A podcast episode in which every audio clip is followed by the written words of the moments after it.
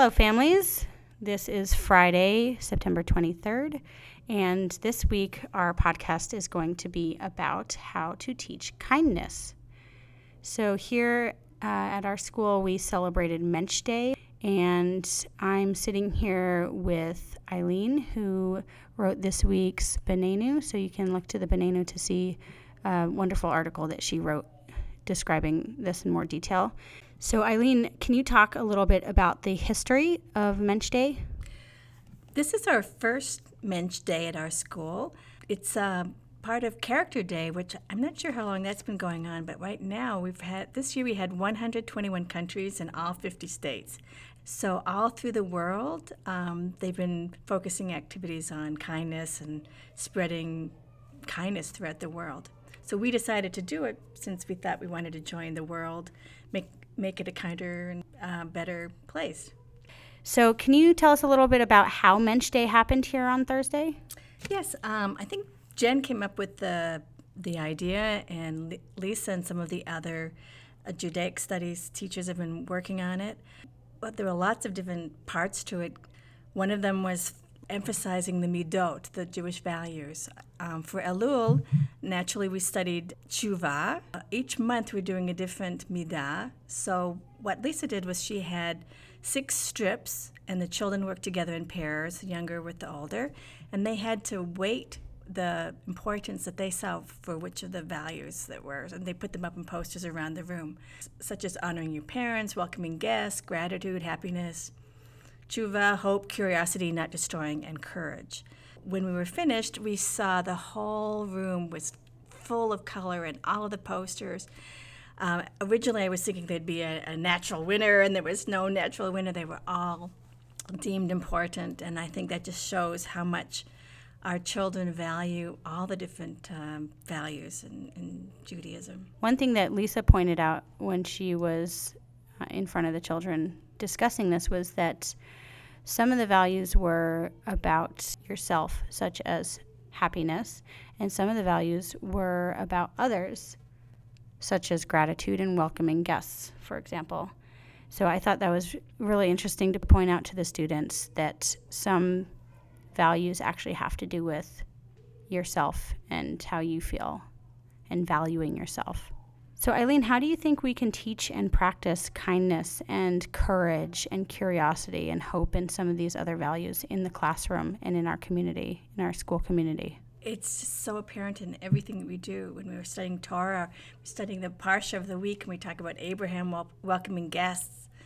Our blessings, when we say it in English and in, and in the Hebrew class with showing gratitude, Simchat Torah, we, we have them they're already built in. The fact that children write get well letters to someone who's sick, when my father passed away and people came and did a Shiva call at my house.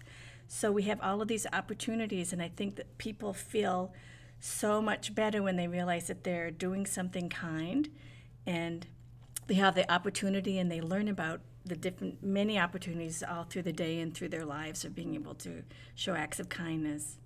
So I hear you saying that the connection to the Jewish values really um, solidifies these particular students learning, explicit learning about different values. Mm-hmm. Right. They're, they're Jewish values, and then they're good values for any good person. Mm-hmm.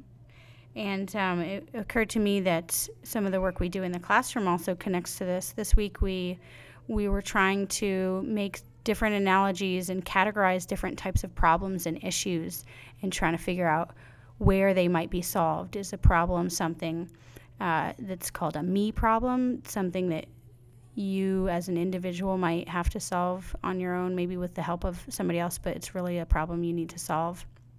There are other problems that we categorize as us problems, problems that can arise between a group of people that you need to get together and think about.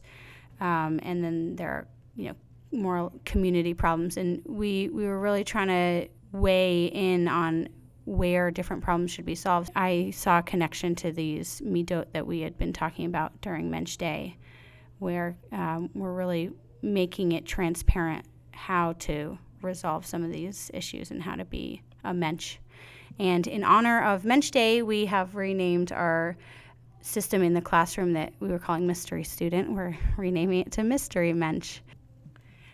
Thank you so much, Eileen, for coming on to this week's podcast, Come Into Our Classroom, about teaching kindness and teaching values. And uh, with that, I'm going to call on some of the students to weigh in on what they learned about during Mensch Day. I learned about the midah of tshuva. I learned that if you get into a fight, you can just say, oh well, and then forget about it and say that you're sorry and then just pretend it never happened. I learned about the midah of hope and that you should always think positive and not always say things that are negative, not nice and not and hurt people's feelings. I learned about happiness and that if someone is being mean to you, that shouldn't let you down. I learned about the midah to not destroy. So if someone was making a very special creation, if someone walks over, you shouldn't knock it down. One of the midot I learned about is courage. An example of this is when somebody asks you to try something, you should try it before you say that you really don't like it or that you're really scared to do it. I learned about the midah honoring guests, and one of the ways you can do that is taking your guest's coat when they come in. I'm going to talk about the midah of honoring parents. When your parents tell you to do something, you should do it right away rather than waiting for them to speak louder. Thank you so much for listening this week. The music in the beginning was the children on Mensch Day, and Bev is doing the guitar. Enjoy a little more.